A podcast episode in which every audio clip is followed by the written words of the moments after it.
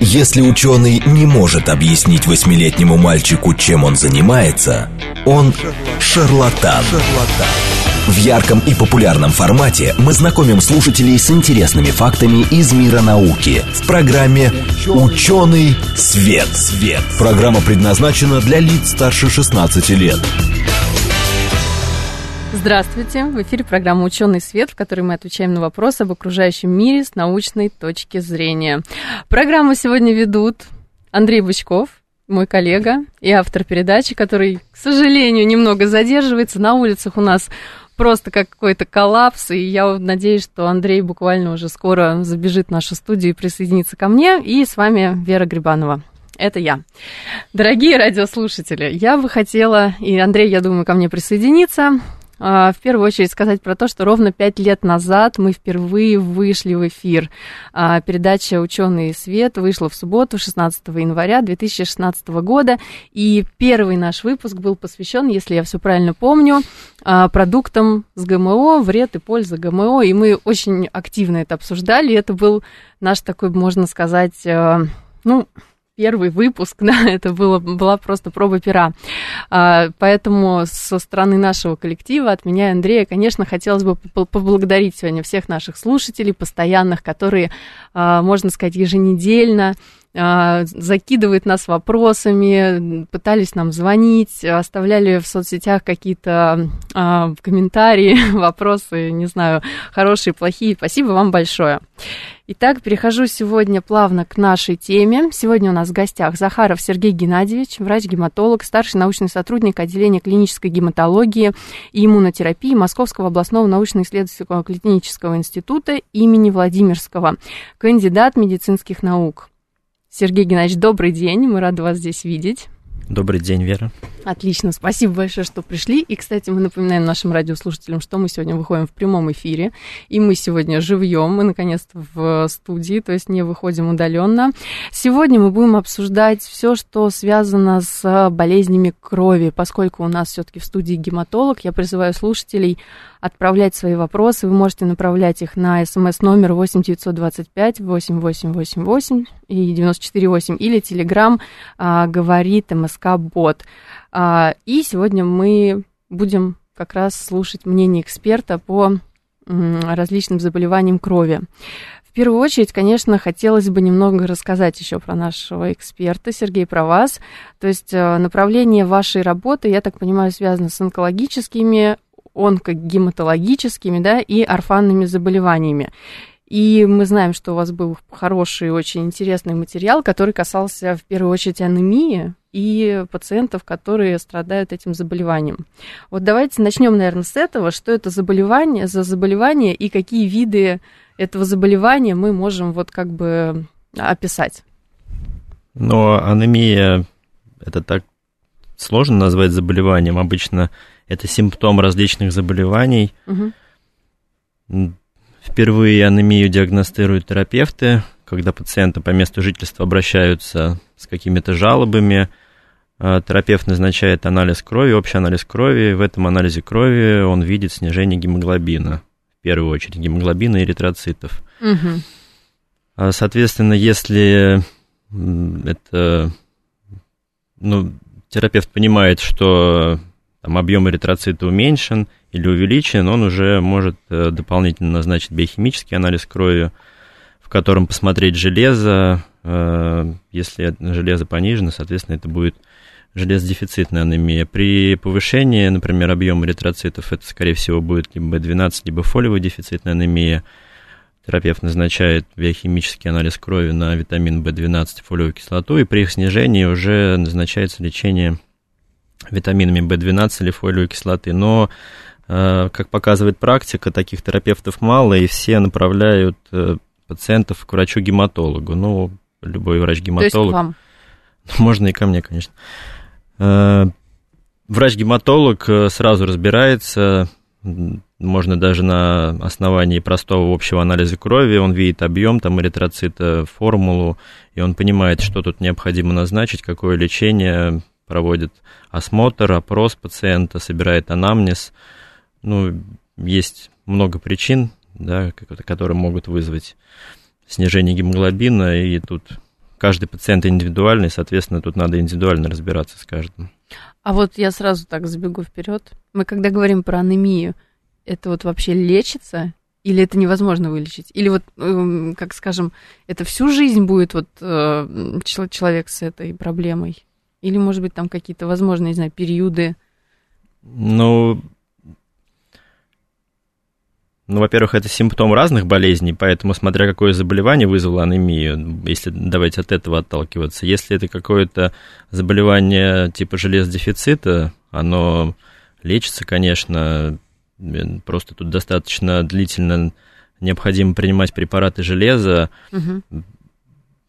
Какая причина просто этой железодефицитной анемии? Если это причина кровопотери какой-то, постгеморрагическая так называемая анемия, смотря до какого уровня снизился гемоглобин, опять же, будет решать врач-гематолог, продолжать препараты железа принимать или надо уже останавливаться, и какой уровень этого железа. Но обычно пациенты приходят к врачу-гематологу, гемоглобин девяносто. Ну, вот так вот. Это, если... гемоглобин, гемоглобин девяносто, это много или мало? Грамм на литр? Да это... Ну, не так, бо... в общем, ну есть. Нормы выше сто двадцать. Угу. Да? То есть, то есть это как раз дефицит? Ну, да, женщина тридцать лет приходит с снижением гемоглобина, вот так вот условно, да, такой пациент общий. У него гемоглобин девяносто, объем эритроцита снижен. Соответственно, ей гематолог назначает исследование железа, сыворотки.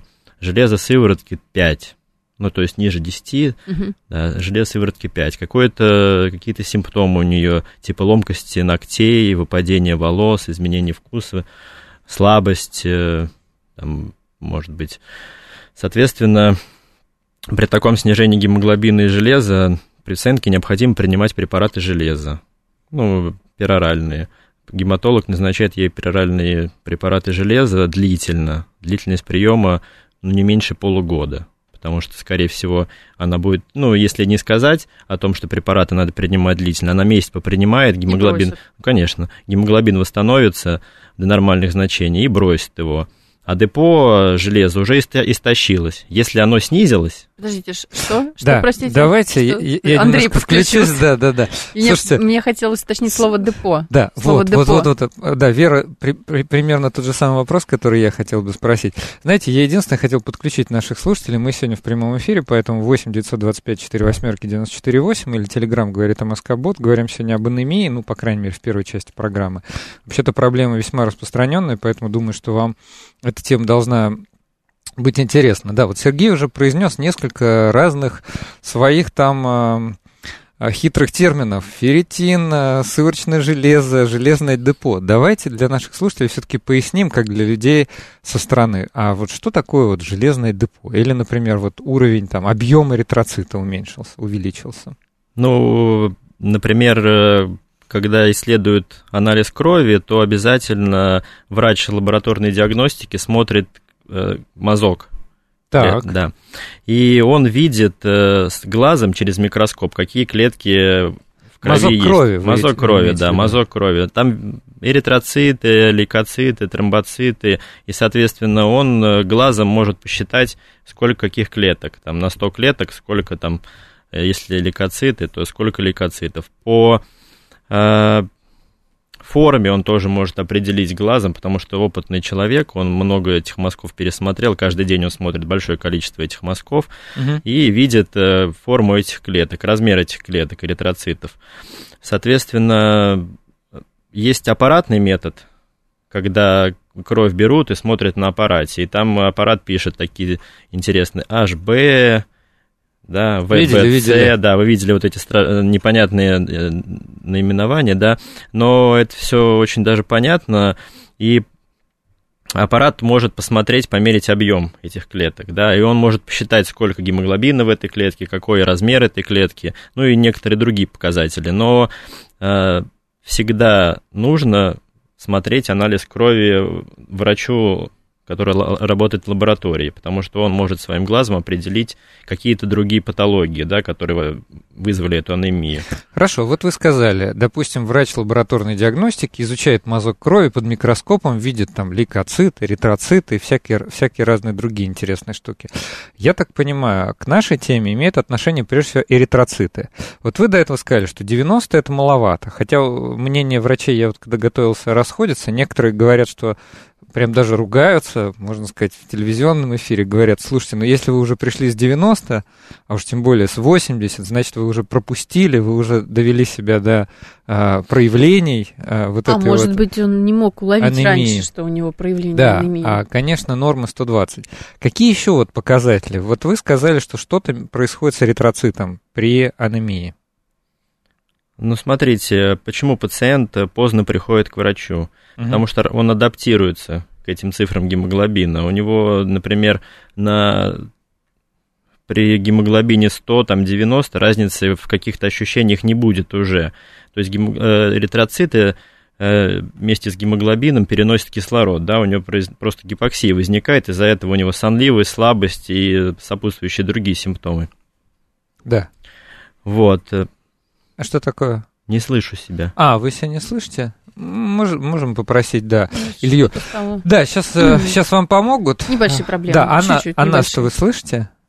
Нас. Только а попробуйте, да, вот так да, вот. Давайте, так, так, так. Слушаю, конечно. Слушайте, да можно без, без наушников, это совершенно не обязательно. Угу. Так вот, значит, хорошо, это понятно, есть компенсаторика, да, то есть компенсаторные способности организма, девяносто и сто, когда ты уже давно находишься в этом состоянии, действительно, наверное, невозможно различить. Но вот на мазке, что мы увидим в эритроците, если у человека низкое железо? Вот вы сказали, что форма меняется, да, объем меняется, или удельный объем этих эритроцитов? Просто эритроциты уменьшаются в объеме. Вот простым языком для слушателей просто эритроциты будет маленький объем, будет микроциты, а, так называемый понятно. Микроцитоз. Понятно. Слушайте, а вот что такое депо, вот когда мы с Верой очень хотели узнать? Железное. Депо. Да, депо железа, то есть организм с пищей может усвоить небольшое количество железа. Ага. Да, неважно, какое вы... Ну, нет, конечно, важно, что вы едите, но просто... Усвоя... усваиваемость железа, она ограничена организмом, да, и постепенно все равно железо, оно накапливается в депо, да, потому что вообще многие вещества в организме накапливаются, да. Если достаточно железа не поступает, например, человек начал заниматься веганством, да, он там перестал есть мясо, угу. ну, те продукты, которые могут содержать, да, железо, и через которые как раз после переваривания вот это железо может поступать, то со временем железо начинает снижаться, и организм начинает использовать свое депо, mm. да? То есть это такой как бы запас, запас, запас на случай, да, если да. из пищи стало приходить да, меньше. Да, это запас железа в организме. Когда запас железа в организме уже исчерпан, в анализе крови, в биохимическом, уже будет видно, что снизилось железо. То есть оно будет снижаться. Ага. Но бывают такие случаи, когда понятно, что уже железодефицитная анемия, там гемоглобин немножко снижен, эритроциты снижены, уже объем их начинает снижаться, но вроде как железо нормальное, потому что, скорее всего, оно еще из запасов. Угу. Ищ... Ну, то есть депо уже начало истощаться. истощаться И да. вот есть ли показатели, которые мы можем посмотреть на анализе крови, которые говорят однозначно о том, что железное депо уже включилось в работу? И начало ну, ферритин истощаться. Можно посмотреть, в биохимическом анализе крови можно посмотреть ферритин. Он как раз и говорит о том, что депо железа начало истощаться. Ну, плюс, если уже депо истощилось, то и гемоглобин, и эритроциты, и их объем, и уровень железа сыворотки будет снижаться. Угу. То есть вот это все в комплексе такое. Но... У меня сразу вопрос такой возник. А бывает такое, что человек... перестал есть мясо, перестал есть рыбу. Ну, допустим, вот, ну, какое-то у него такое было, не знаю, переход на другой а, путь. И вот у него не произошло этого истощения депо. Такие случаи могут быть? Да, бывает, если он принимает те продукты питания, которые содержат железо в необходимых объеме. То есть да, плюс еще... Выполняет. Да, он восполняет э, необходимый уровень этого железа. Плюс многие вегетарианцы принимают витамины. Угу, да, угу. Там, в таблетированных формах или в жидких формах, чтобы как раз, зная о том, что могут быть какие-то проблемы, компенсирует вот эту недостаточность приема препаратов. Ну, то есть речь, наверное, идет даже не просто о витаминах, да, а о поливитаминных комплексах, содержащих в себе минералы. И вот один из них – железо.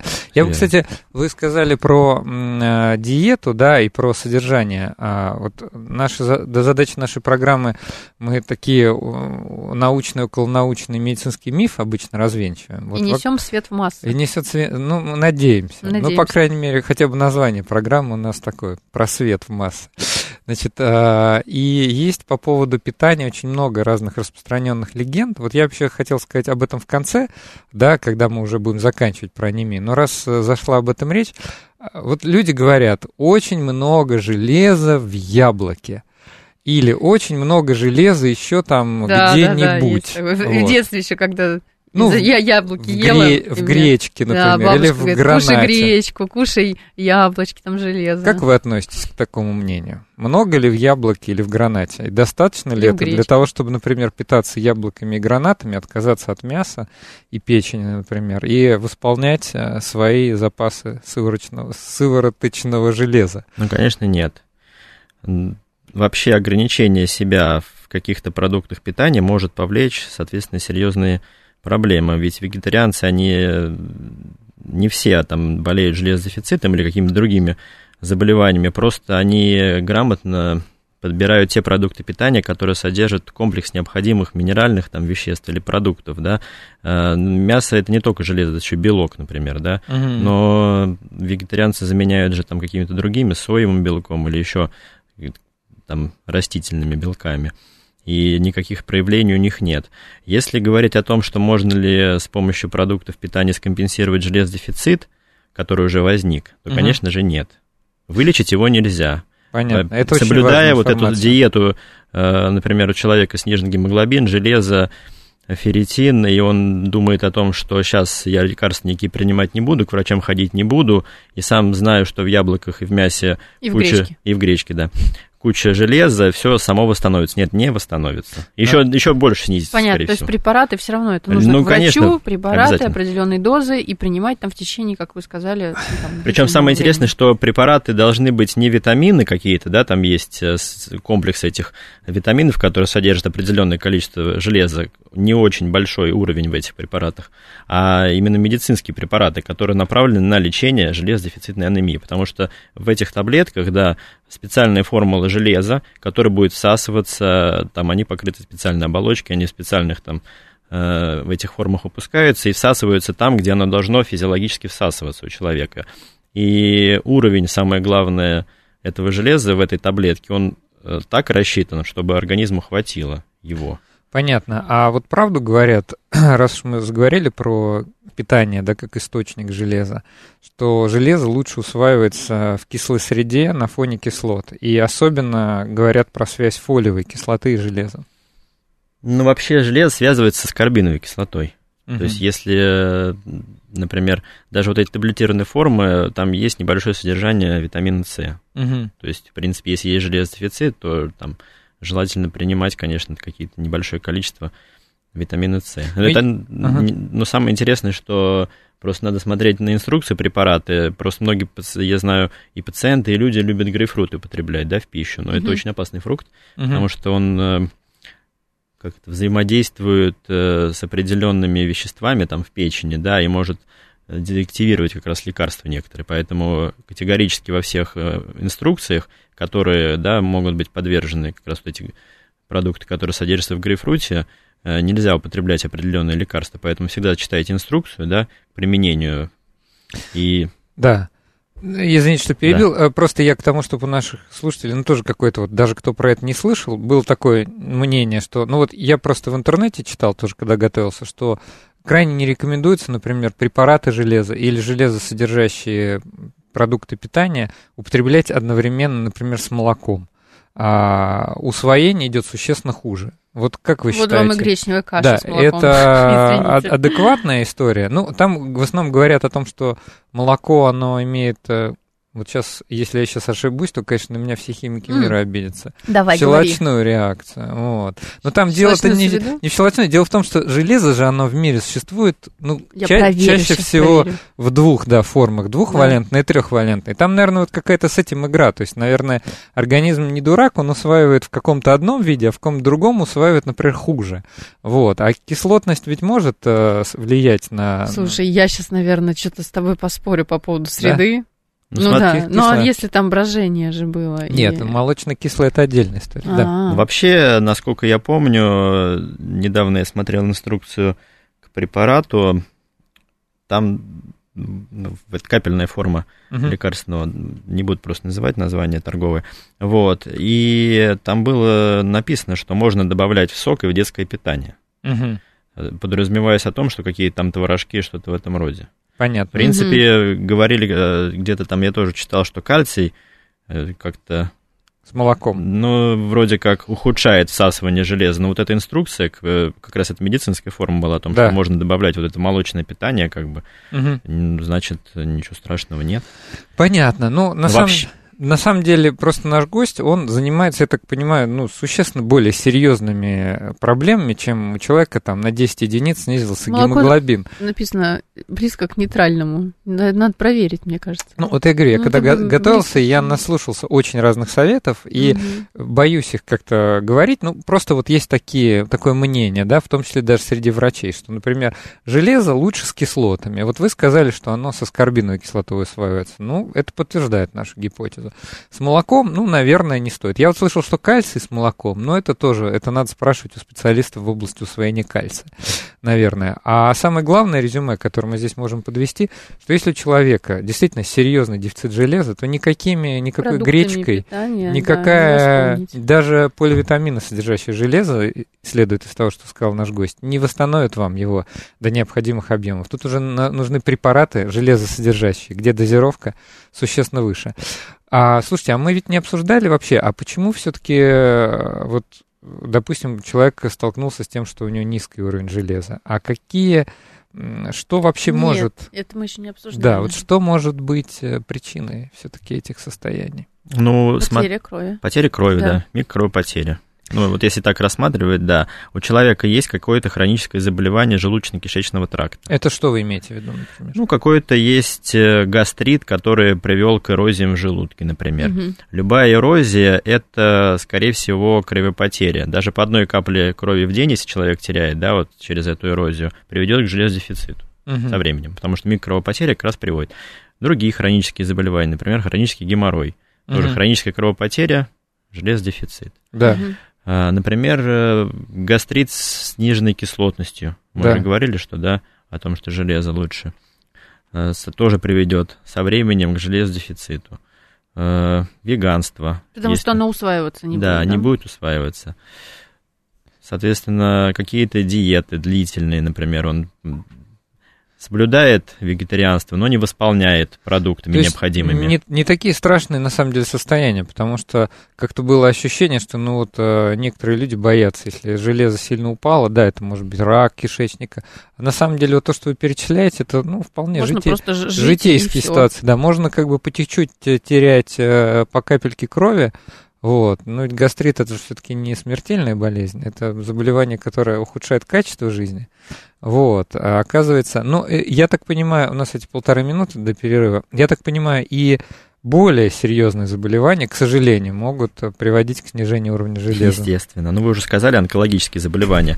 Ну, любая опухоль, во-первых, может потреблять, да, ей все равно нужно какое-то количество необходимых микроэлементов. Плюс любая опухоль может тоже изъязвляться, кровоточить. Угу. И, соответственно, тем же самым механизмом будет и возникать железодефицитная анемия. Обычно у пожилых как раз рак кишечника и железодефицитная анемия. Тут надо уже будет задумываться и проводить определенные обследования, да, там, колоноскопию. Вы имеете в виду колоноскопию, колоноскопию да. конечно. Вообще рекомендовано же по всем канонам при достижении определенного возраста проходить определенный перечень обследования. То есть везде прописано, даже если взять ежегодный медицинский осмотр, там прописан перечень обследований, после какого возраста делать надо обязательно. Это гастро и колоноскопия. Спасибо, Сергей, за ответ. Нескольким отвечу нашим слушателям. Деревенский парень спрашивает, вы в прямом? Да, мы в прямом. Георгий, а что делать с избытком? У меня всегда чуть выше.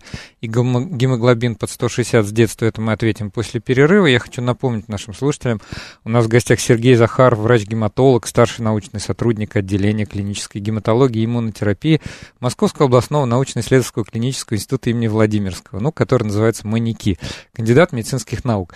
Мы в прямом эфире, поэтому гов- говорим сегодня в основном про железодефицитную анемию. Задавайте свои вопросы и слушайте нас после новостей.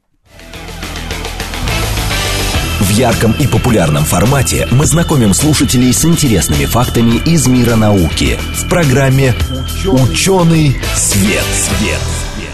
Здравствуйте, в эфире программа «Учёный свет», в которой мы отвечаем на вопросы об окружающем мире с научной точки зрения. Меня зовут Андрей Бычков, я автор ведущей программы, а еще у нас есть Вера Грибанова. Здрасте. Тоже ведущий. Привет, Андрей, всем добрый день еще раз. Тоже ведущий, и сегодня ведущий начала программы. Я очень рада, что ты присоединился все-таки. Да, для наших слушателей. Я думал, что у нас сегодня будет самый... обычный, в самом хорошем смысле слова, наш эфир. Когда у нас хорошая тема, хороший гость, новая тема, мы не повторяемся, и все будет достаточно буднично.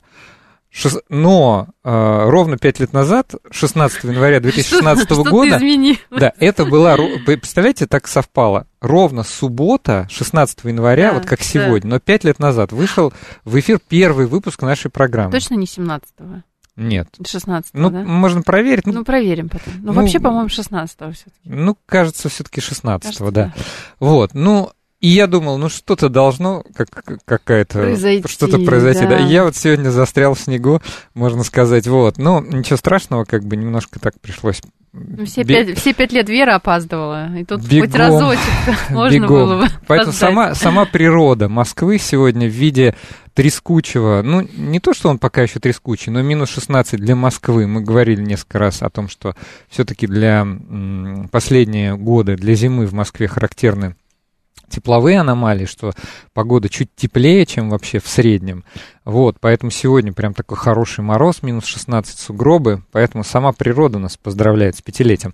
А мы м- возвращаемся к нашей теме. У нас в гостях Захаров Сергей Геннадьевич, врач-гематолог, старший научный сотрудник отделения клинической гематологии и иммунотерапии Московского областного научно-исследовательского клинического института имени Владимирского, тот самый МАНИКИ, кандидат в медицинских наук. Здравствуйте, Сергей, еще раз. Да, здравствуйте. Говорим мы сегодня о железодефицитной анемии, но в перерыв мы что-то подумали, что анемии же много, и что-то мы только железодефицитное. Ну да, концентрировались. И самое главное, наш гость сказал, что анемия – это самое популярное в мире заболевание. Можете прокомментировать это? Ну, это факт? симптом. Симптом. Да, симптом, самый популярный. То есть э, огромное количество людей. А есть оценки, сколько людей испытывают э, то или иное дефицит? Ну вот, я так понимаю, анемия – это... От э, греческого, наверное, что не крови, мало крови, да? То есть это как бы заболевание малокровия. Но mm-hmm. оно бывает не только железодефицитным, бывает связано там с би двенадцать дефицитным. Если функции кроветворения, да, нарушены. Такое Есть можно? какие-то оценки, может быть, в Российской Федерации или в мире? Ну, насколько это все-таки, ну, распространенная история? Да, супер распространенная история. Во-первых, симптом... Он очень распространен и при других заболеваниях, гематологические заболевания, онкологические заболевания, ревматологические заболевания. Да при любом практически заболевании может быть снижение гемоглобина и эритроцитов. Как поставить диагноз? Ну, ее очень просто поставить, просто по анализу крови видно снижение гемоглобина, да? А причину надо разбираться, надо собирать анамнез, сдавать анализы. Знаете, чтобы немножко как-то наших слушателей заинтересовать, да, я, да. я говорю, что я так много начитался про анемию, что мне так хочется поделиться со всем миром вот, этим, вот этими интересными вещами. Оказывается, есть такая птичка, которую зовут пика, но я опять надеюсь, что, да, это, что, знаю, что в интернете не соврали. И она ест все подряд, понимаете? ест все, что ей вот не надо есть. И вот в честь нее различные, я бы сказал, синдромы, когда люди начинают есть не то, что им характерно, например, облизывать сосульки, есть мел, мел. есть гвозди, носят название пика, ну и там дальше вторая часть, хлоротика, второе название, да. например, пикохлоротика. Да. Да. Вот. И вот представляете, вот такое так называемое, может быть, изменение или даже гру- грубее извращение вкуса является тоже ярким и очень характерным симптомом а, анемии. И до восемьдесят процентов пациентов, которые обращаются именно с таким симптомом, когда им хочется погрызть сосульку или погрызть гвозди, это анемия, это должно насторожить врача. А какие еще признаки, вот такие внешние? Андрей, извини, пожалуйста, а если я, например, люблю там поесть мел, поблизывать гвозди... А ну, мне, например, ты не входишь в восемьдесят процентов. Ну, а, а мне, например, знаешь, не хочется об этом говорить врачу, я там стесняюсь, еще что-то.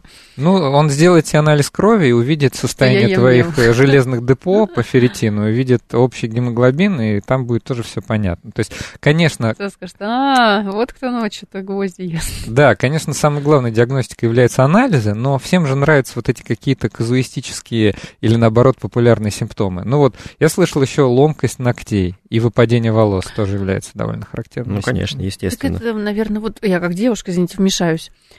Это же может быть не только при дефиците железа, ну разве не так? Ну, ломкость волос, ну это может быть от краски. Георгий пишет, который нам, нам в начале, в конце первой половинки задал свой вопрос, напоминает о себе, говорит, что мне шашлык хочется погрызть. Это нормально, Георгий. А вот то, что вы написали в начале, мы сейчас повторим. Он написал, а что делать с избытком? У меня всегда чуть выше, гемоглобин под сто шестьдесят с детства. А, Сергей, что да. скажете? Может, это вообще нормально? Или как бы, вот, сто... гемоглобин, гемоглобин сто шестьдесят? Ну, смотрите, это индивидуальный показатель гемоглобин, да, в зависимости от того, какой пациент пришел на прием. Если это какой-то там суперспортсмен, который в горах тренируется, вот, угу. лыжник, угу. то если у него там повысился гемоглобин и увеличилось количество эритроцитов, то это ничего страшного, такое бывает, да. Угу. Тем более то мы есть... знаем, что когда лыжники соревнуются, некоторые там при крупных соревнованиях там эритропоэтин себе колят. Mm. Да, но это считается допингом, такое делать не надо. Вот, э, у них увеличивается количество эритроцитов, да. А что такое эритропоэтин? Это вот у, у, усилитель? Ну, это, это то вещество, которое вырабатывается почками, ага. да, то есть, опять же, если обращаться к тому, какие заболевания могут вызывать анемию, многие хронические заболевания почек могут, как сопутствующий такой симптом, это анемия, за счет того, что почки вырабатывают эритропоэтин, а этого эритропоэтина при каком-то заболевании почек становится недостаточно для mm-hmm. организма. И, соответственно, количество эритроцитов, а эритропоэтин стимулирует, да, количество эритроцитов, ну, не будем просто в механизмы эти углубляться, да, то этих эритроцитов становится мало, и возникает анемия mm-hmm. при заболеваниях почек. Ну, Сергей, вот, смотрите, вы как угадали прям. Наш слушатель пишет, да. правда, я лыжник. Ну, но не колет. Да, не, ну, я думаю, что вряд ли наш слушатель участвует в, там, вот в тех соревнованиях, где там надо вот за миллисекунды. Ну, а почему? Лыжня России. У меня есть друг, Пожалуйста. у меня есть друг, который является подтверждением слов Сергея. Да. Он всегда мне говорит, что когда он поднимается на семитысячнике, он альпинист, и он говорит, когда я возвращаюсь обратно в Москву, у меня гемоглобин стабильно сто восемьдесят. Ого. Вот, при, при том, что нижняя граница нормы сто двадцать. Компенсаторная реакция за счет того, что кислорода на высоте меньше, и организм компенсирует количеством эритроцитов просто. Ну вот видите, что на самом деле э, сам по себе гемоглобин – это очень такой плавающий показатель. И, наверное, кто-то может себя и при ста чувствовать нормально, и кто-то и при ста восьмидесяти. Но он является, как правило, симптомом того, что у человека какие-то другие проблемы со здоровьем. И вот когда мы, наверное, говорим о лечении, правильно говорить, что надо лечить первичное заболевание, в результате которого гемоглобин возник уже как синдром, да, ну анемия возникла как синдром. А как же все-таки лечат? Ну вот, а, хорошо, допустим, мы полечили, сходили на колоноскопию, сходили там еще куда-то, полечили что-что-что? А, Я хочу просто сказать, а, что, скажите. да, очень важный момент о том, что а, есть на самом деле заболевания крови, которые вызывают повышение гемоглобина. Так, да, давайте. Различные. А, ну, вот, собственно. Но в принципе, в принципе, если гемоглобин повышается, там какие-то наследственные эритроцитозы могут быть, да, что повышенное количество эритроцитов. то тут необходимо, если гемоглобин двести, например, гематокрит растет, гемоглобин, эритроциты, у пациента возникают головные боли, он красный ходит, потому что много гемоглобина, эритроцитов, то тут могут потребоваться кровопускания иногда, да, и надо уменьшать количество этих эритроцитов. Но я призываю просто к тому, что необходимо при каких-то изменениях все-таки обращаться к специалисту. Угу. Там не надо через Google лечиться или еще как-то. Лучше профессионалу показать анализ крови или рассказать о своих симптомах. Это не так сложно. Надо найти на это время, обязательно прийти к врачу. И а... это, кстати, может в дальнейшем лишить каких-то других более таких сложных проблем. Если упустить заболевание, да, всегда говорят, там надо на ранней стадии, действительно так, что чем при некоторых заболеваниях, чем раньше ты начнешь лечить, тем лучше. А к какому врачу идти? Смотря как, что беспокоит, что первично. Если просто анемия, ну, человек так не поймет, что у него там анемия есть, например. Все равно его, он придет к терапевту по месту жительства, да, самое простое, да, прийти к терапевту и рассказать свои жалобы. И он, что обычно рассказывает? Беспокоит слабость, головокружение, mm-hmm. головная боль. Мигрень. Ну, мигрень – это такое больше неврологическое mm-hmm. заболевание, в принципе. Оно... Мне кажется, при анемии, я вот из того, что читал, я как понял, людей мучает такое слабость, предобморочное состояние. Ну, понятно, потому что их ткани просто не, не получают э, кислород, который необходим, и мозгу не хватает. И это вот... Хотя самое удивительное, опять же, люди привыкают к этому. Я вот видел людей, интервью в других передачах, которые приходят и говорят, ну, у меня это уже несколько лет, но я вот как бы не хожу, ну да, как-то вот такая слабость. Вот наш гость приглашает все-таки в таких состояниях все же обратиться к врачу, причем самый простой анализ может выявить низкое железо. Мне кажется, извини, вот еще ремарку поставлю, а вот, ну, слабость, да, это же можно как-то вот с какой-то апатией там, да, вот спутать. Тут уже, может быть, человек да. подумает, ну, мне, может быть, не знаю, солнца не хватает банально, еще что-то. Ну, спишет на какие-то бытовые там вещи. А, кстати, нет связи, вот, допустим, да, кстати, в тех интересно. Странах, которые южные или, наоборот, северные, что, допустим, вот много солнца и, например, железо лучше усваивается? Такого нет? Ну, с солнцем нет, но вот симптоматика просто может быть в таких странах, как Российская Федерация, да, солнца мало, все время темнота, и вроде людям кажется, что всегда апатия, настроение плохое, слабость какая-то возникает. А на самом деле у них анемия, да? Ну, может быть и так, да, действительно.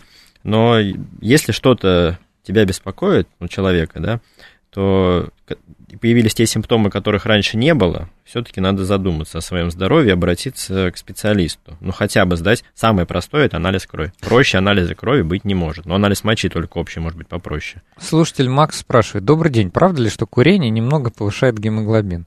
Как бы нам вот сейчас... Не, не, не попасть под закон.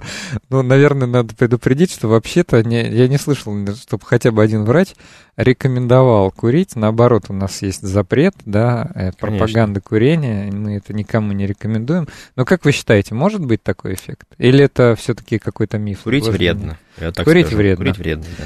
Понятно. Дарья спрашивает. Здравствуйте, уважаемый ведущий. У меня много лет не усваивается витамин В и железо. Во время беременности тоннами пила магний В шесть, и все, все равно его не хватало. Часто пропиваю железо и комплекс витаминов группы В, но слабость и выпадение волос сохраняется. На что нужно обратить внимание? Важно, у меня удалена щитовидная железа. Спасибо, Дарья. А сколько Дарье лет? Ну, Дарья, напишите, да, Дарья, напишите, если, если вам не сложно, сколько лет, но вот Сергей об этом в перерыве предупреждал, и, в общем-то, я всегда в медицинских программах об этом всегда говорю, вербализирую, что, к сожалению, радиоконсультация не заменяет консультацию к врачу. По любым поводам обязательно приходите, живьем сдавайте все необходимые анализы, если сомневаетесь, берите второе мнение, это ваше здоровье. Так, ну что, мы все-таки хотели сказать, что анемия-то не только бывает железодефицитная. Какие еще бывают виды анемий, помимо железодефицитной? Ну вот так мы сейчас затронули эту тему микроэлементов, которые всасываются, да, ну можно про би двенадцать тоже рассказать, тем более Расскажите. Дарья говорит о том, что ей не хватает этих. Это противоположность такая, да, есть микроцитарная анемия, железодефицит, mm-hmm. железодефицитная, а есть макроцитарная анемия. Это как раз би двенадцать и фолиевая дефицитная анемия. То есть объем эритроцита доктор видит угу. по там, эм цэ вэ. Если оно снижено, это железодефицитная анемия. Если объем увеличен, то это би двенадцать дефицитная анемия. Тоже простые анализы дополнительные. Это биохимический анализ крови на уровень этих витаминов би двенадцать и фолиевой дефицитной кислоты. Ой, и фолиевой кислоты. Вот. Если они снижены, соответственно, уже понятно, что там в этой ситуации надо делать. Либо би двенадцать назначать, либо фолиевую кислоту. би двенадцать в уколах, угу. да, а фолиевая кислота в таблетках. Понятно. Тоже определенное количество времени, но схему мы просто не будем рассказывать, да, наверное, в эфире. Тоже не очень правильно радиолечение. Конечно. Да, да. Вот. Телемедицина. Телемеди... Ну, сейчас есть такое понятие, да, как телемедицина, но официально, мы, да. Ну, ну, но только там обратная связь. Да, там есть обратная связь, и доктор видит пациента, в принципе, по видео, и какие-то анализы он тоже видит через компьютер. Ну, еще да простят мою шутку наши уважаемые слушатели. Есть телемедицина, но нет еще пока радиомедицины. Вот. И именно этим мы не хотим заниматься. Какая вся радиошутка интересная. Да. Дарья пишет, пятьдесят два года. Щитовидка удалена в сорок пять лет. Ну, я бы, наверное, порекомендовал, не наверное, а точно ей обратиться за помощью к врачу. Гематологу. Можно, да, гематологу. Наверное, лучше. Лучше всего обратиться к гематологу, тем более проблема длительна, надо разговаривать с человеком живьем. Тимос спрашивает, повышенный гемоглобин – это анемия? Нет, наоборот, повышенный гемоглобин, как мы сейчас мы об- объяснили, да. да, это может быть вообще особенностью человека, может быть разновидностью нормы, а вот пониженный гемоглобин – это железодефицитная анемия. Не, не, не всегда, неправильно да? говорить, что пониженный гемоглобин – это железодефицитная анемия, просто анемия. Угу. Просто анемия. А, понятно, просто анемия. Ну, железодефицит – это уменьшение объема и уровня там, ферритина и железосыворотки. Да. То есть это комплекс. Хорошо. Комплекс. Помимо, вот вы говорите, есть разные анемии. Помимо железодефицитной, би двенадцать, еще какие-то есть? Ну, так как это, ну, конечно, есть. Это, если рассматривать такую группу, как гематологических заболеваний, есть гемолитические анемии, когда эритроциты разрушаются, да, там, под действием антител или когда... Есть пластическая анемия, это тоже гематологическое заболевание, когда просто за счет тоже определенных механизмов уменьшается количество эритроцитов в костном мозге, ну и других клеток тоже костного мозга. Но это совсем другая группа, это совсем уже другая, ну, мне кажется, передача должна быть, если рассматривать эту группу заболеваний. Ну да, но все равно как бы дать какой-то общий взгляд, да, что вот на самом деле, ну, думаю, многие могут предположить, что гематолог, да, судя по названию, занимается лечением заболеваний крови. Вот я хочу просто такой миф развеять сразу. Гематолог, все думают, что гематолог занимается анализами крови, да, вот мне просто так постоянно вот честно, ага. вот сегодня же пятьдесят восемь человек, наверное, написало, присылают анализы крови бесконечно, да? И говорят, посмотрите. Посмотри анализ крови, там, и биохимию, все подряд, ага. и гормоны, и думают, что гематолог – это вообще анализ крови. Нет, на самом деле гематолог – это врач, да, специалист, который за, за, занимается заболеваниями крови, гематологическими, онкогематологическими. Можете плюс список просто какой-нибудь небольшой, чтобы а, а, ну, вот, объем? Я же не анализы лечу, да, там, например, и не разбираюсь не в анализах, а разбираюсь в человеке, что у человека происходит в организме. А вот анализ крови какой-то там, да, он меня просто наводит на мысль, помогает мне в работе понять, что с человеком не так, да. Угу. Список этих анализов крови, он огромен. Заболевание, заболевание. Ну, и нет, вообще, в принципе, если говорить о том, что там люди присылают мне, да, анализ. Я просто, да, анализ, ну, да. да, и типа говорят, посмотри поскорей, полечи меня как-нибудь, а там, например... А заболевание это может быть вообще не по да, вашему конечно, профилю. Да, конечно, это может быть не, не по моему профилю, у него там почки, проблемы с почками, соответственно, он должен лечиться у нефролога, может быть, проблемы там с эндокринной системой, то есть он должен обратиться к эндокринологу, какое-то, например... рак кишечника, соответственно, есть врачи-онкологи, да, которые будут заниматься. Ну, симптом анемия, да, это симптом огромного количества заболеваний. Тут индивидуально каждый человек должен рассматриваться и, соответственно, обследоваться и лечиться. Угу. Надо первостепенно убирать причину возникновения этой анемии.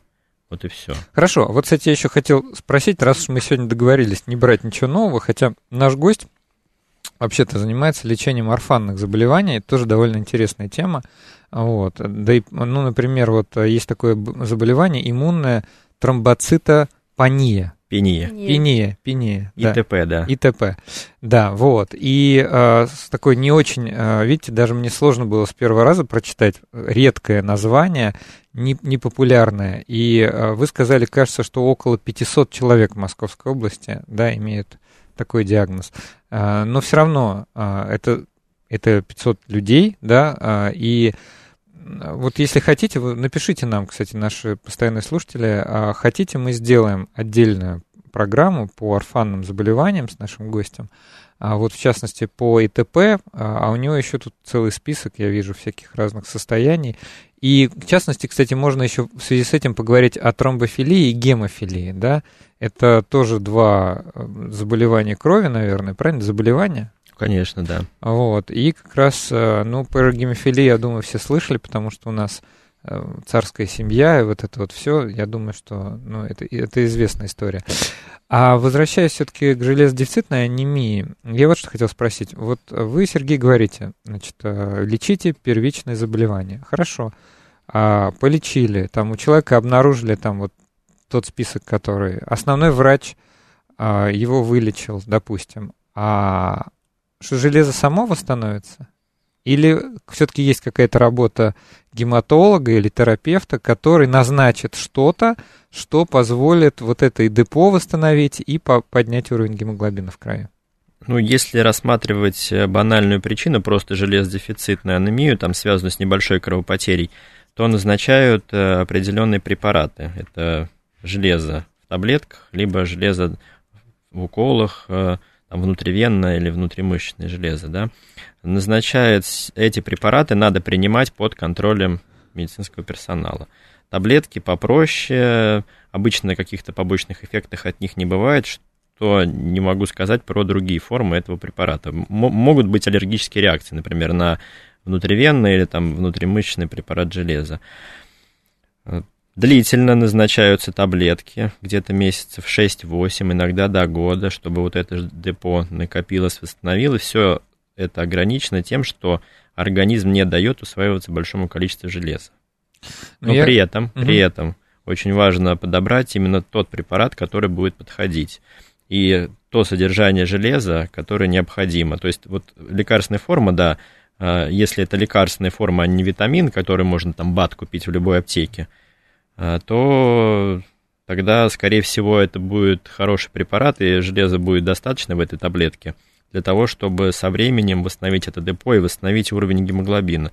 Бывают такие случаи, что железодефицитная анемия зашла очень далеко, и показатели крови очень снижены, там могут требоваться переливания просто эритроцитов. Ну, а вот часто? При каком уровне гемоглобина уже рекомендуется переливание? Ну, ниже семидесяти обычно мы переливаем кровь, mm-hmm. да, но таких пациентов не очень много, которые приходят на прием к гематологу с такими цифрами все-таки гемоглобина. Уже на цифрах девяносто-восемьдесят человек себя чувствует не очень хорошо, все-таки обращается к врачу, у него есть и, сим- и другие симптомы, ну, мы уже разговаривали, там пикохлоротика, ломкость ногтей, волос, перепады настроения, при этом э, уже...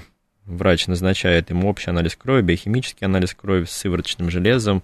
Уровень этого железа будет снижен, ферритин будет снижен. Назначают ему препараты железа в таблетках. Через сколько восстановится гемоглобин, хотя бы начнет повышаться, это все индивидуально. Через mm-hmm. несколько недель, скорее всего, уже будут первые признаки того, что лекарство подошло, побочных эффектов нет, и гемоглобин с эритроцитами начал повышаться. Соответственно, если все нормально, побочных эффектов нет, человек продолжает принимать этот препарат, пьет он его долго, не надо бросать. Просто есть много пациентов, которые начинают бросать лекарства, когда им стало лучше. Вот mm-hmm. есть доктор. Он Это наз... опасно. Это опасно, да. Не только при там, анемиях, вообще при всех заболеваниях. Если врач назначил схему, ее надо придерживаться. Ее нельзя придерживаться или там не надо придерживаться, если возникли какие-то аллергии, тяжелые побочные эффекты для... или аллергические реакции, нежелательные явления. Да? В этих случаях надо обратиться к лечащему врачу и скорректировать назначенную схему терапии. То есть все делается под контролем врача. Хорошо. Ну, давайте тогда уже, наверное, не брать новую тему, новые вопросы, потому что у нас остается Мне ровно кажется, шестьдесят секунд. Новая тема, это еще на новую передачу мы можем да, сделать. Да, ну, нич- никто так не написал нам про, хотят ли они орфанные заболевания а крови. Вот, Вера хочет. Я хочу. Ну, все. Вера проголосовала. Да. Я напомню нашим слушателям. Сегодня, как и обычно по субботам, У нас прямой эфир «Учёного света». В гостях был Захаров Сергей Геннадьевич, врач-гематолог, старший научный сотрудник отделения клинической гематологии и иммунотерапии Московского областного научно-исследовательского клинического института имени Владимирского, которое все называют маньяки, кандидат медицинских наук. Еще у нас прибежало несколько вопросов. Ну, говорили мы сегодня про разные анемии, ну, в том числе железодефицитные. Деревенский парень спрашивает, сто сорок как? Ну вот из, нашей, из нашего эфира следует, что сто сорок это кажется нормально. Ну вот так как вопрос, как ответ, сто сорок это норм. сто сорок это норм, говорит наш гость. Спасибо большое, Сергей, и услышимся в следующую субботу.